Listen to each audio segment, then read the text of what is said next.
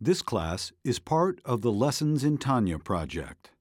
More classes available at lessonsintanya.com. Funding for this class is provided by Benjamin Arye and family in loving memory of Raphael, son of Chacham Rabbi Chia.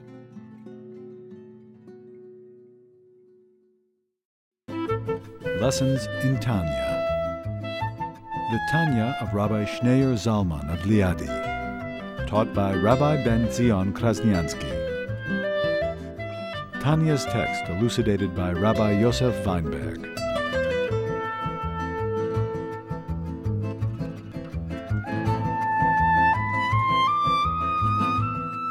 Page 106, the bottom of page 106. So he defined what holiness, the definition for holiness. Holiness is anything that is conscious, that is connected with its divine energy, divine core and essence, which is the divine energy that's creating it. Any physical object or any physical human event, experience, is connected with its inner, it's connected to the fruit, it's connected to the inner, to its divine essence, which is the divine energy. That is holy. That is the, the, definition of holiness. Anything that's nullified before Hashem, anything that feels connected with Hashem, anything that feels plugged in and feels that without the divine, constant divine energy, would cease to exist. When you sense that your entire existence is constantly dependent on Hashem and you feel connected to Hashem, just like light, energy is connected to its source, the source of light, or electricity is connected to its generator. It can't be disconnected. It's not independent. You can't disconnect the electricity from its from its generator. The moment it's disconnected, it ceases to exist. It has to constantly be connected to its source. So any object that exists that senses that it's like light, it's like energy, it's constantly connected to its source, it's totally dependent on its source. And the moment it disconnects, it ceases to exist, like an angel in heaven. That's what makes an angel holy. An angel is a pure energy that's connected to its source and senses its source. A fish that's swallowed up in water and its life source. And therefore, it's holy.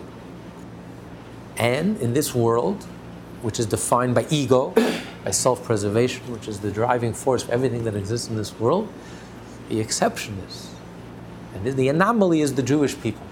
The Jewish people have a Jewish soul, that's what makes us Jewish.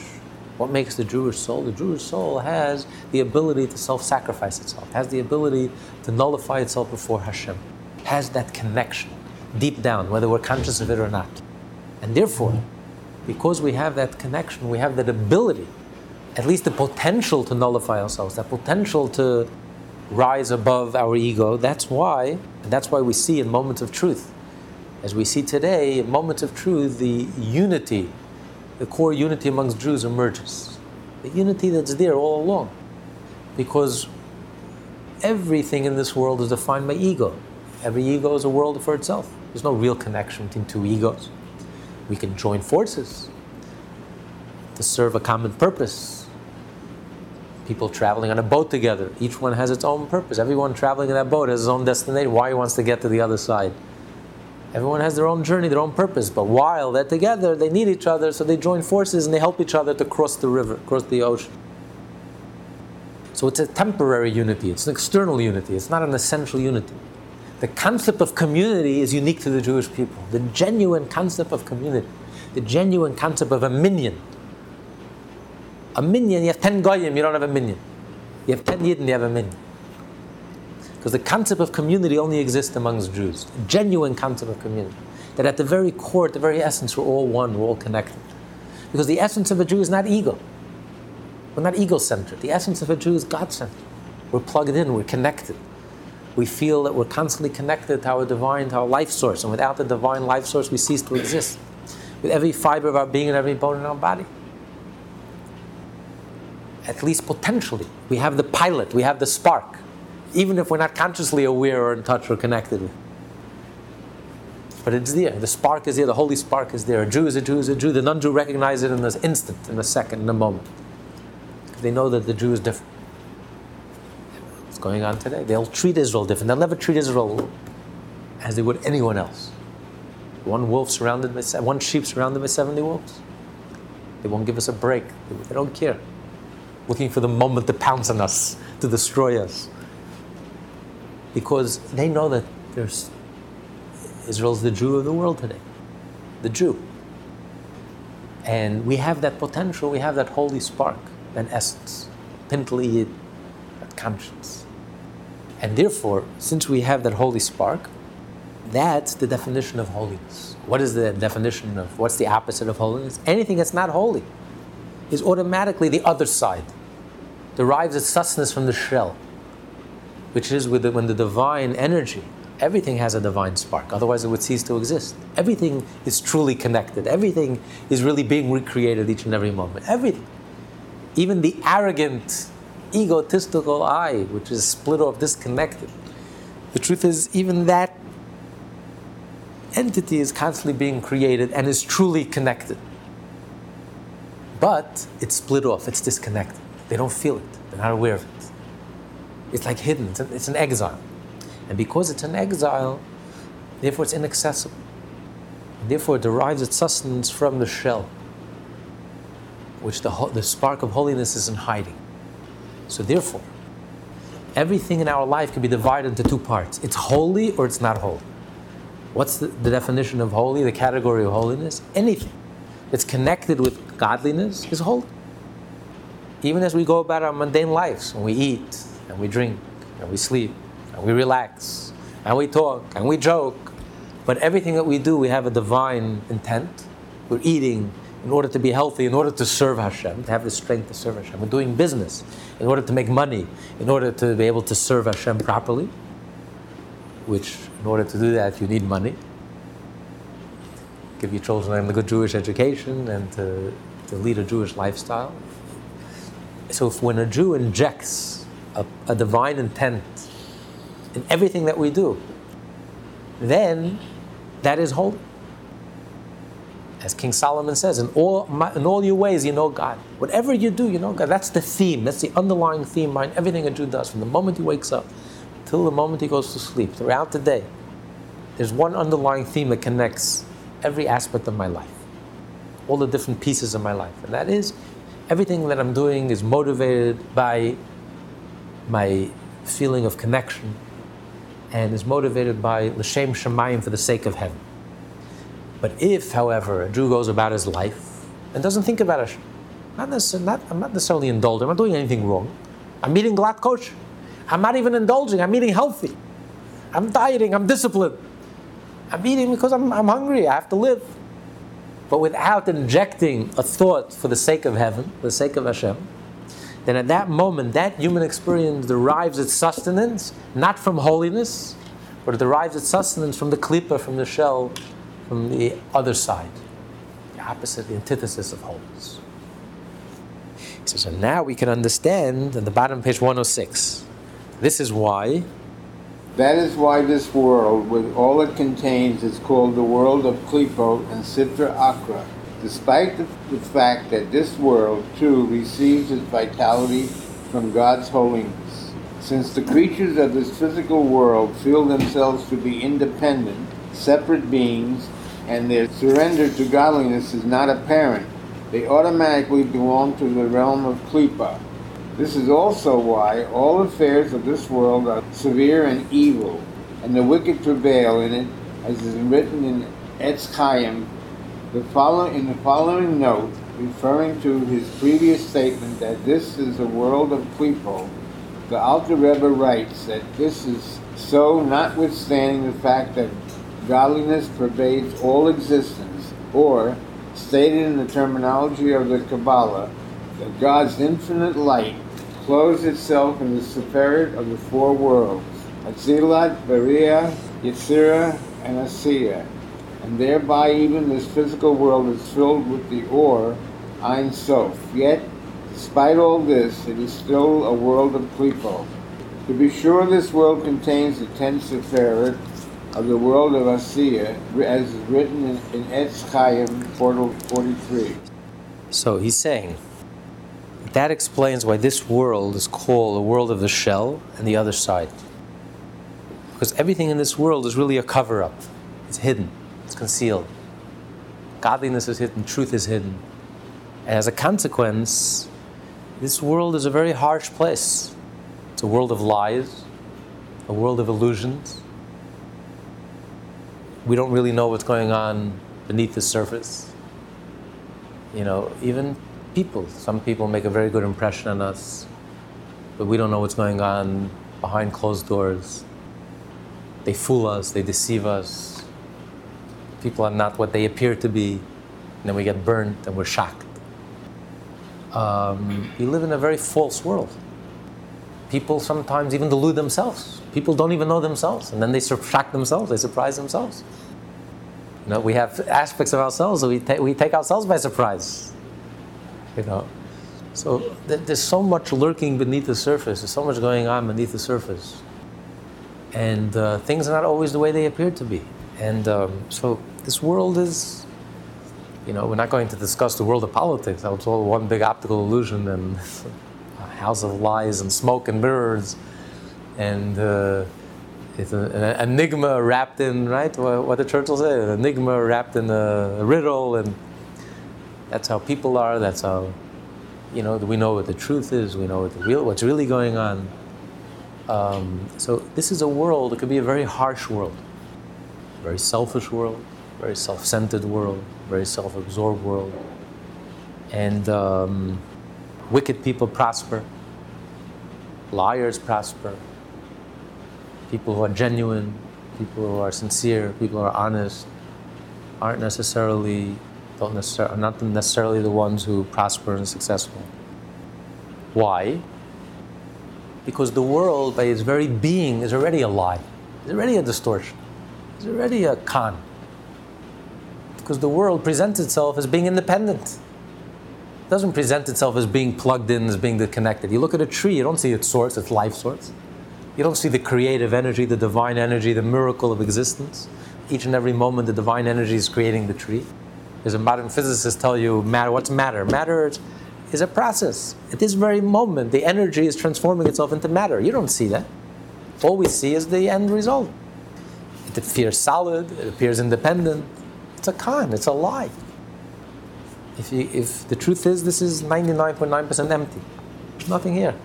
It's pure energy, swirling but it creates a feeling of solidity and and so this whole world is really one big con. Nothing is the way it appears to. But we don't see it. We don't see the truth. It's an illusion. It appears to be. It's a con. Not that it's an illusion. The world is not an illusion, God. But the fact that it presents itself as being independent.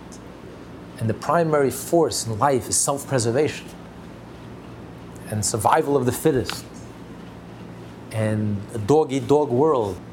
It's a lie. Nothing could be further than the truth. God is creating this world each and every moment. Nothing exists for a moment without God constantly creating it and willing it into existence. Nothing. There is no independent. There's no independent reality.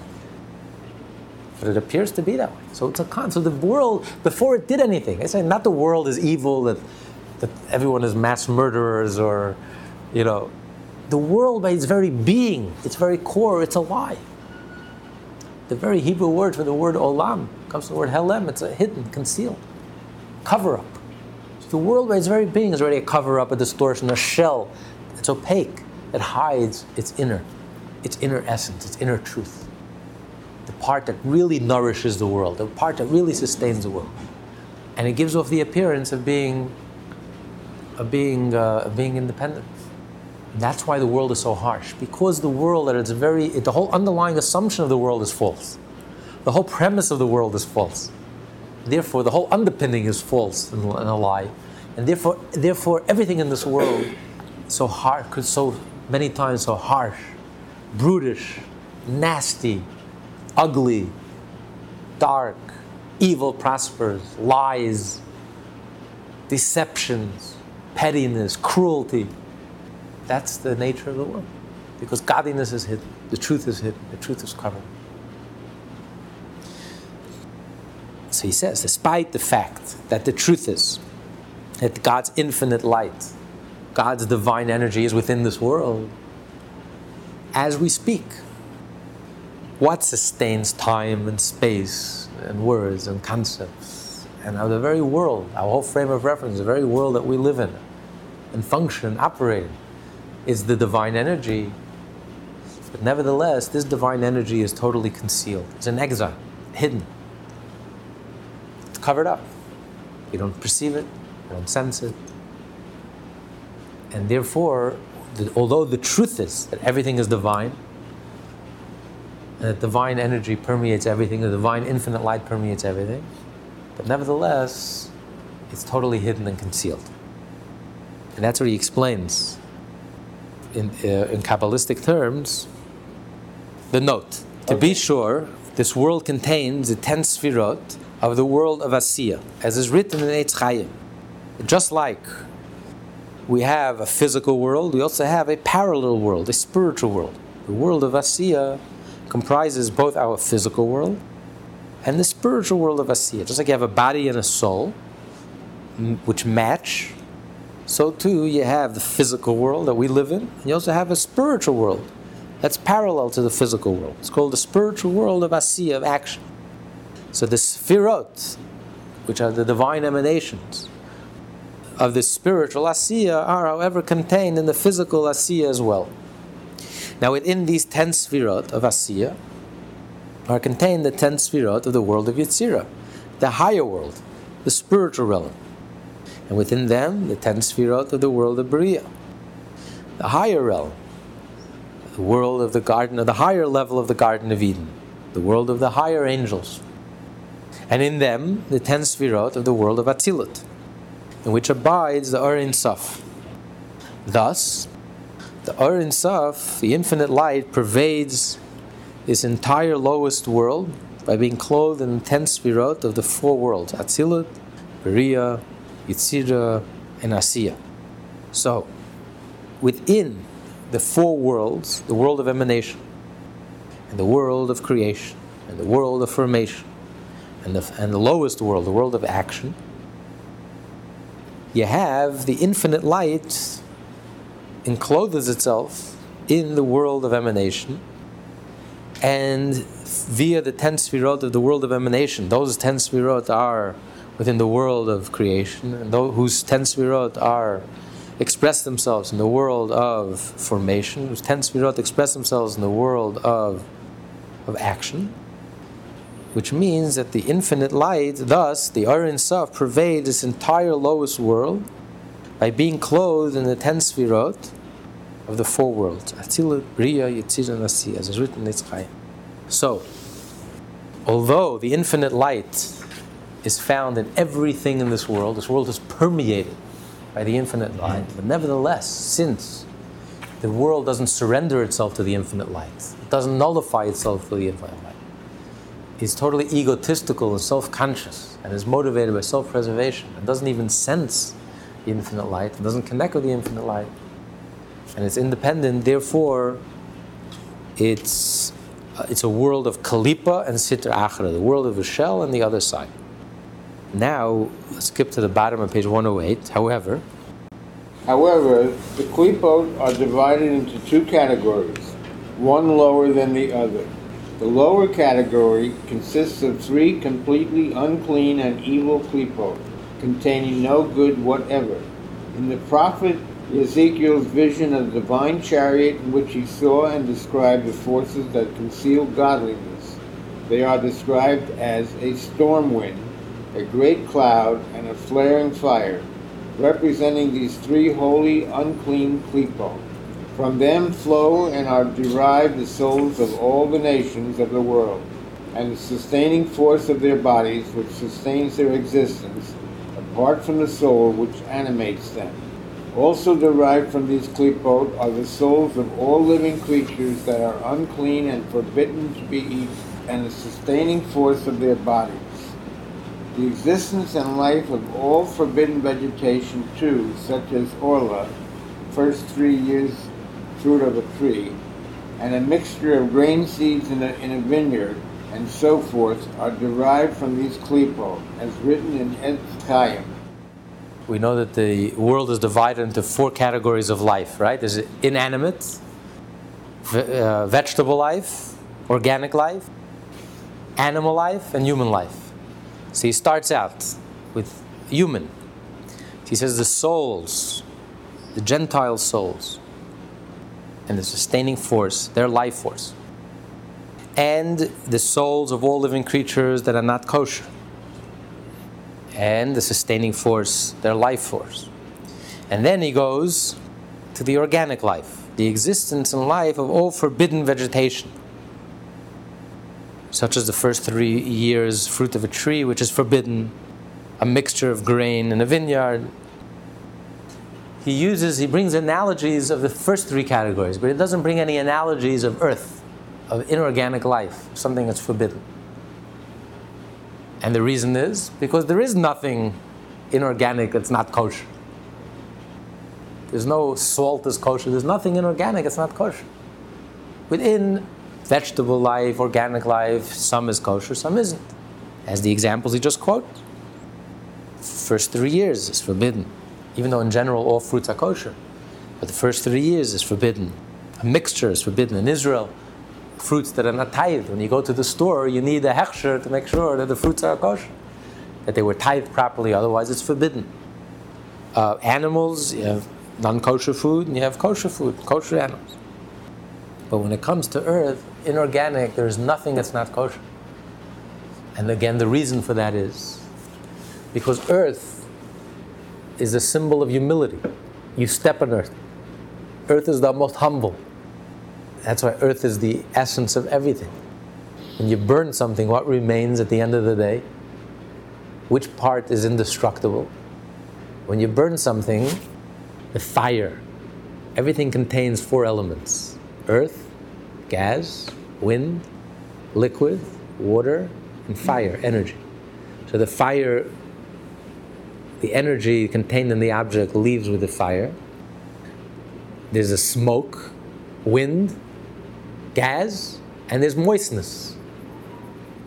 The smoke has a moistness. That's the liquid that's contained in the object. What remains? The ash, the earth. That's indestructible. That's why the Jewish people are compared to earth.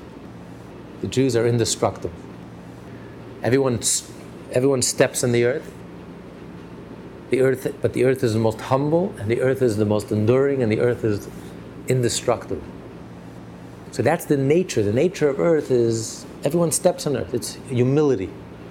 King David says, I'm, uh, Abraham says, I'm like dust and ashes. And that's why it's a sign of holiness. What's the sign of holiness? Like dust and ashes. Humility. There's no ego. When there's no ego, that, that's a connection. That's the connection to Hashem. So, therefore, since earth has that quality of humility, Therefore, there's nothing on earth that, that's not kosher. Because the godly energy that sustains the earth is, is revealed. There's no concealment, there's no cover up. But anything else that feels independent, split off, disconnected, that becomes disconnected. That's a shell, that's a cover up, that's a con, and therefore you can have a vegetable that's not kosher. Of course, within vegetable life, it's much less. You have very less examples of things that are not kosher than animal life. Most animals are not kosher because it's a higher form of life, a higher form of self preservation, of ego, of I, and therefore that's why you have predatory animals, animals that have negative tendencies that are totally the opposite, the antithesis of the divine energy, their own divine energy that's creating them and sustaining them, which is divine and refined. And, and that's why it's not kosher. You find so many more examples of animals that are not kosher. And then, of course, as you go higher and higher, you find even less. The Jewish people are point, point zero two percent of the world population who receive their sustenance from, from holiness. While the ego, that's the motivation for every human being. That's a healthy ego. That's the way God created human beings. And that, that derives a sustenance from the shell, where the godly truth is hidden and concealed. There's a disconnect. It's like blinders. They don't see, they don't make the connection from their own being and their own existence to the being and the, uh, the essence of God. Their being obstructs and hides and conceals. You know, all it takes to block out reality is, is your little finger. Close your eyes. I mean, put your finger in front of your eyes and you don't see. All it takes to block reality is your ego, yourself, self interest, and suddenly you don't see. And that's why God created human beings. There's nothing wrong with them. That's why God created. That's natural. That's normal. God created human beings to be egotistical, to be ego driven, and therefore that blinds and disconnects from everything. They're totally disconnected from any sense of source, from, from their own vital source, their own vital core.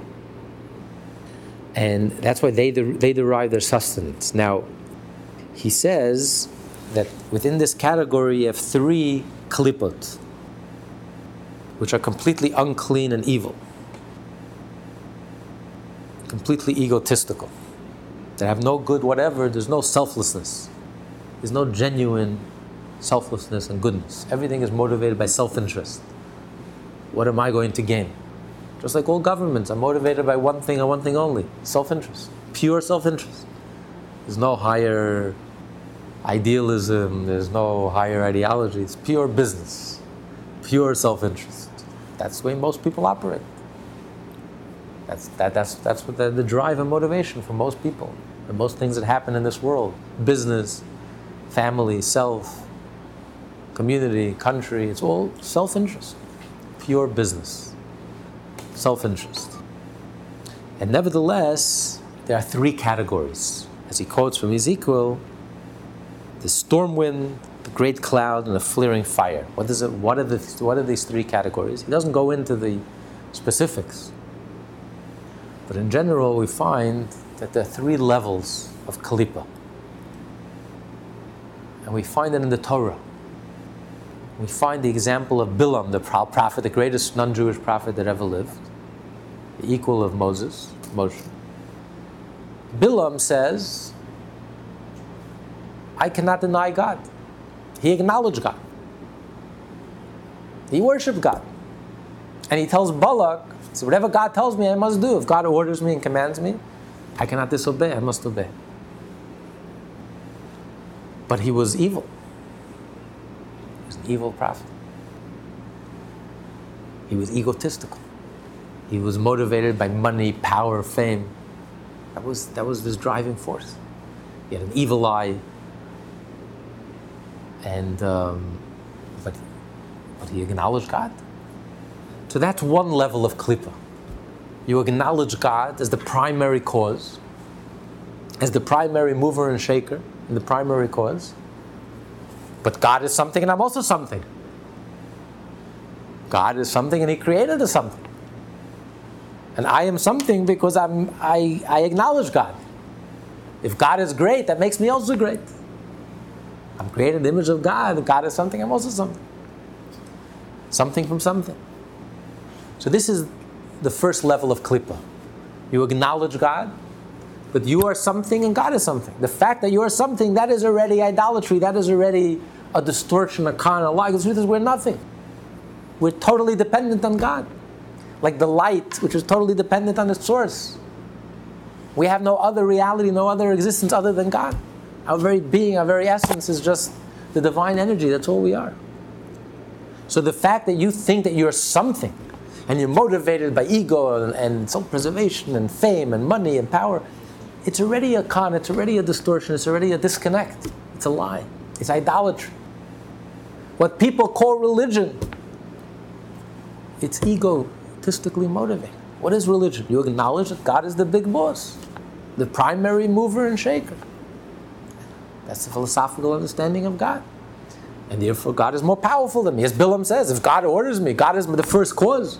I'm the effect. The effect has to respect the first cause and have to obey and submit myself to the first cause. But it's cause and effect. God is the first cause and I'm the effect. It means I'm also something. The effect is also has value, is independent, is an entity, an important entity, created the image of God. I'm a semi-God. God is the big God and I'm the small God. So that's idolatry. That's already evil. That's already ego. So what most people call religion is really ego. And it comes from the other side. So this is the first level of klip, of the three klipot, which are totally, he calls absolute evil, containing no good whatever, meaning it's totally egotistically motivated and driven. Then there's another example of evil. And that we find in the Bible, Sancherib. Sancherib cursed God, challenged God This is already the person who denies God, rebelling against God, denying God. And then the third level is King Pharaoh. King Pharaoh said, Who is God? I don't acknowledge God. I don't know who God is. I'm not for him, I'm not against him. He's simply not in the picture, he's not in the equation. He's irrelevant. Which one do you think is worse? Sancherib, who's openly, brazenly fighting God, humiliating God, insulting God, battling God? Or Paro says, I'm not for, I'm not against, I'm indifferent. What do I care? What does God? God has nothing to do with anything. Which do you think is worse? From these three levels, the highest level is Bilam, the religious philosophical position. God is God, the big God, He's the God of all gods, and I'm a miniature God. I am something, and He's the big something. So the big, the small something will submit to the big to the big something, but I am something. Okay, that's the the highest of the three. But between the other two levels, which do you think is worse? What do you think? I think Pharaoh. Pharaoh, that's I. Who? Pharaoh I think is worse. I think say Okay. Sancherib is worse. You say Sancherib is worse. You say Pharaoh. Okay. Pharaoh is worse. Because the one who's against, the one who's against, at least he's affected by God. Someone who's denying God inadvertently is, is acknowledging God. He's so affected by God that he has to deny him. God gets into his bones, he gets into his kishkis, and he has to fight him, and he has to deny him, and he has to. Pharaoh is so egotistical. He's so self-centered, so self-absorbed. God, as a scientist say, what does God have to do with anything? He's not. He's not part of the equation. Not for him, I'm not against him. What difference does it make? Uh, that, in other words, the, the, you know, we think that we live in a very enlightened age. In the olden days, people worshipped idols, but we live in a very enlightened age. On the contrary, when people worshipped idols, at least they worshipped, at least they believed. They had ideology. They believed in something, something greater than themselves. So they, they worshiped the wrong God. When you worship the wrong ideology, you can wake up one day and realize your mistake, but at least you're honest. Today, when people worship themselves, and in God we trust, I am God, and my mind is God, and I am the ultimate authority and arbiter, and I'll decide and I'll create my own reality, and I'll decide what's right and wrong. That's the worst. When you create, your, when you are God, you're not denying God. What do I care? God is irrelevant. It means you're so self-centered, you're so self-absorbed, you can't even see beyond your own nose. Your, your view is so blocked that you can't even see anything above yourself. It's the closing of the mind, the total shutdown of the mind, total blindedness to anything higher than myself, anything greater than myself, to any truth, to even acknowledging that there is a truth. Until you reach the conclusion, I believe there is no truth. There's no ideology, and there is no truth, and there's no point, and just live and let live, and nothing matters. Just live for the moment, and nothing matters. This is the worst. Spiritually, this is the most oppressive. This is the darkest. This is the deepest darkness. This is Amalek. This is, this is the worst. So, Paro, who says, I don't know God, I'm not, I don't care, means nothing to me. I'm not for, I'm not again. That's the worst. That's the hardest to break. Indifference. Someone is fighting, okay? Because you're affected, you're touched, you care. Indifference, you can't, you can't deal with indifference. It's like in marriage. As long as there's this friction is good. Because, that means there's love. But once you reach a point where indifference, it's all over. And it's finished. There's nothing you can do. There's not, nothing to work with. So these are the three the three levels, the three klippa. First level is bilam, religion, philosophy. I acknowledge God. God is the Almighty. God is the supreme being. God is the first cause. But I'm also God. I'm also, of course, I must submit, but I am independent. Then they have the next level. The next level is you fight God, you deny God. So you're totally egotistical, brazen, chutzpahdik, but at least God affects you. In a negative way, but He affects you. You take God seriously. God is real to you. And the third level, the lowest level, is you're so self absorbed, you're so self centered, you're so blinded, you're so clueless that there's nothing exists besides me. And you're so shallow and so superficial that it's frightening. That's the ultimate klippa. That's the total disconnect. That's the shallowest. That's spiritually, that spells spiritual death. That's oppressive. That's intolerable.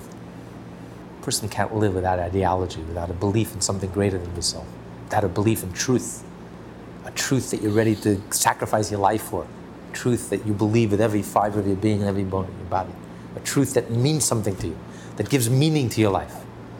If life is nothing more than me, myself, and I, that's the saddest place in the world to be.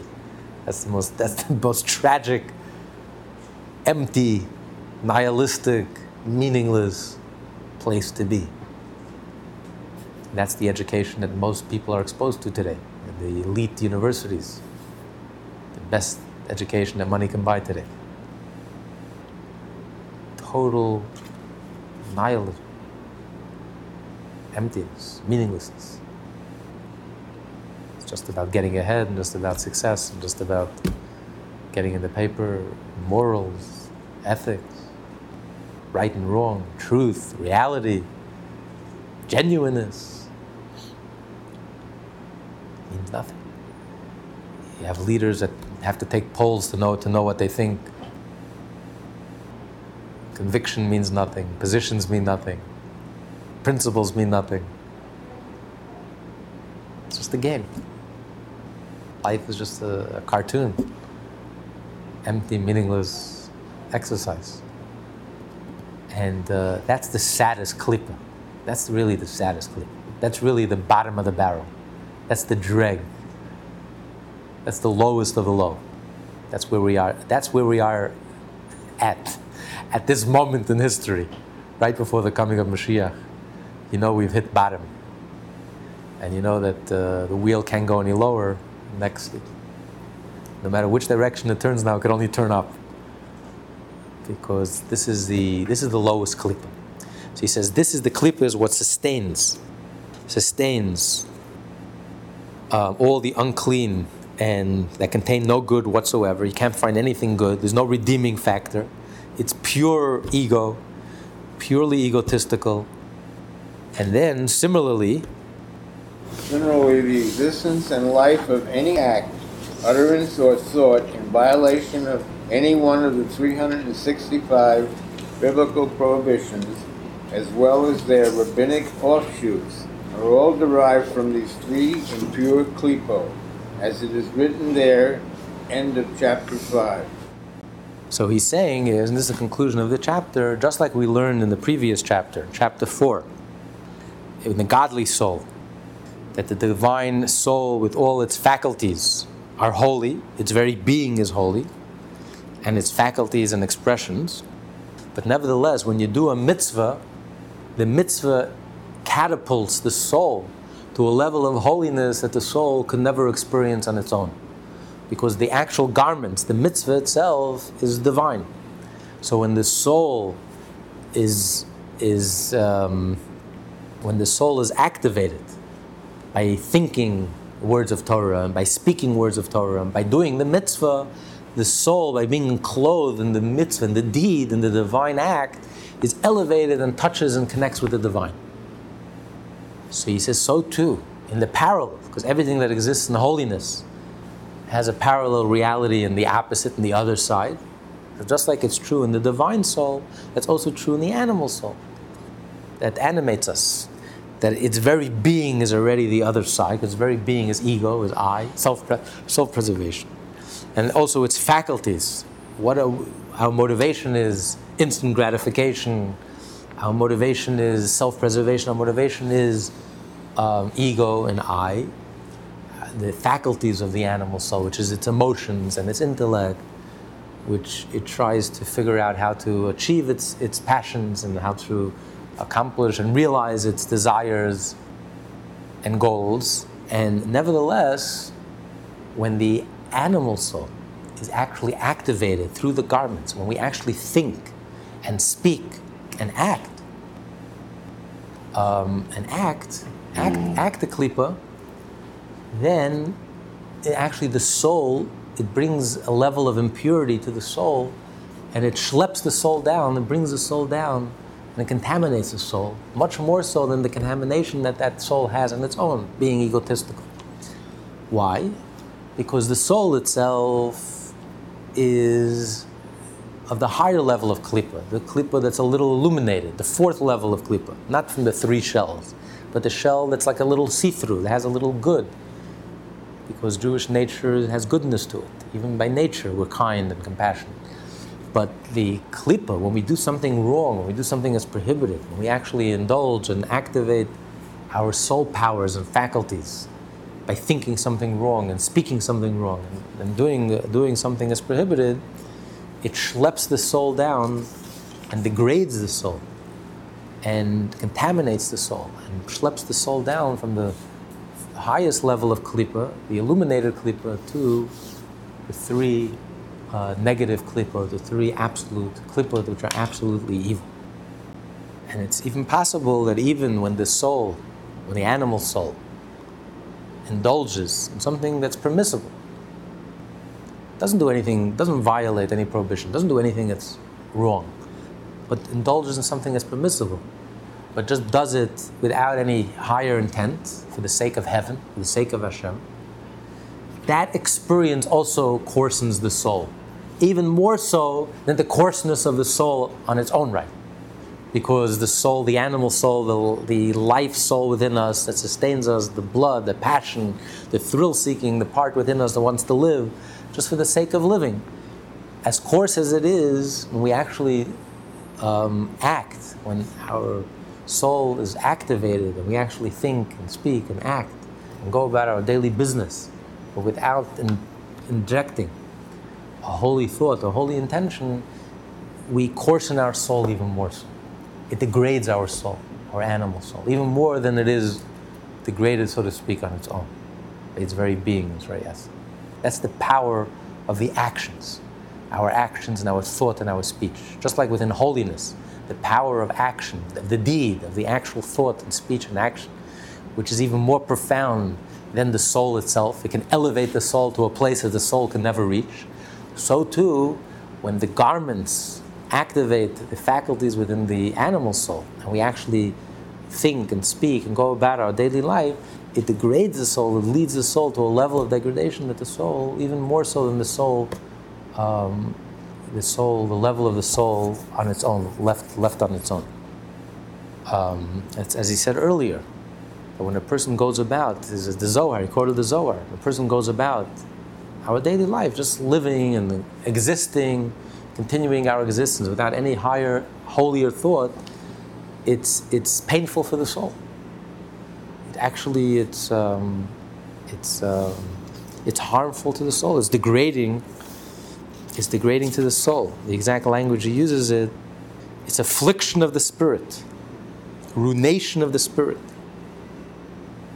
The holy soul feels that degradation because any act that we do without any without injecting a holy thought is already a degrading act.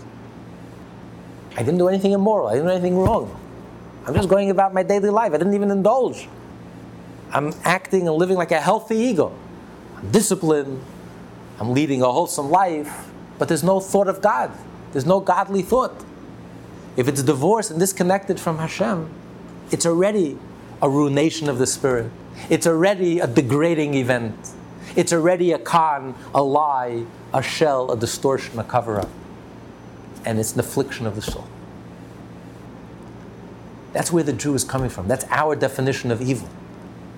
There's no, it, it's, a, it's, a, it's a terrible translation because there's no word in any language to describe this. When we talk of evil, we, we think of Hitler, we think of uh, mass murder, of rape, of theft, harming a person. That's not what we're talking about. We're talking about a concept that doesn't exist in any language of the world. We take a, a religious person, we take a healthy ego, and we refer to it as evil. We take a tree. that just exists and we refer to it as evil. So when you tell me what we mean that a tree is evil, I'll tell you what it means when we say that the, the, the souls of the Gentiles are evil. It makes you, it's enough to make you cry because there's no translation. You don't know what I'm talking about. And this is where all the blood libels began that the Jewish people look down at Goyim and they call them evil. It's ridiculous. We don't try to proselytize. We have respect for non Jews. We believe every non Jew is created in the image of God. We're talking about a concept, such a delicate concept, a revolutionary concept of good. What is the definition of good? Our definition of holiness and goodness is total nullification before God. When God is front and middle and center, and there's no other reality but God, and everything is, its entire being, entire essence is totally connected to God.